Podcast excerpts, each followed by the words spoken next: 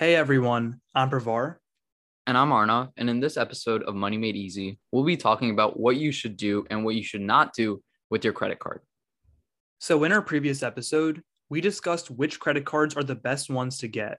Now that you know which credit cards to get, and hopefully you have gotten one once you're 18 or older, there are some general rules to go over in terms of how to use credit cards, what to do in specific situations, and how to get the maximum rewards.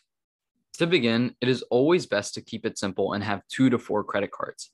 Having more will simply make it very complicated, and there is a higher chance you'll miss your payment and lower your credit score. 2 to 4 is also a good number to get the most rewards and have the least complicated system. If you need help sorting through credit cards, Bankrate.com can help you compare rewards and perks on credit cards to help you find the best one. Now, the next big rule is to never get a credit card at a retail store or in the mall. While these cards may seem to have great introductory offers, don't get tempted. These cards typically have very high fees, bad interest rates, and poor rewards.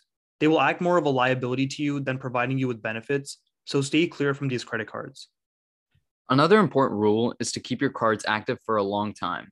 This is really the best way to build up your credit history. But again, this only works if you're paying off your bills on time and not spending over 30% of your available credit. And while just getting a credit card but not using it won't hurt you, you won't be taking full advantage of your credit cards and building your credit score as high as it possibly can be. However, if you do end up having an overdraft fee or any other type of credit card fee, don't hesitate to get the fees waived.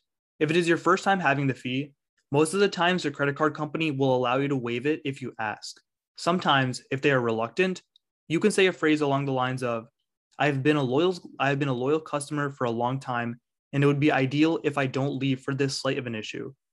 You can say this, but the point is, it doesn't hurt to attempt to get the fees waived, as they can negatively impact your credit score. Now, specifically with rewards, there are 2 main types of rewards that you can get on credit cards. The first is travel rewards, and the second is cashback. If you know that you travel a lot for your job or you generally have a lot of travel vacations, then it makes sense to get a credit card with travel rewards. Otherwise, if you don't travel as much, it is best to get a card that provides cashback on purchases so you can actually reap the benefits when you make a purchase. Finally, rewards typically come with fees, so you need to do the math.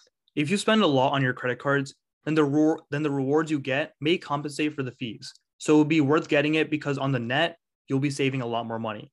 However, if you feel that you do not use your credit card that much and the math works out where you will lose money with the fees, then you want to try to avoid that credit card.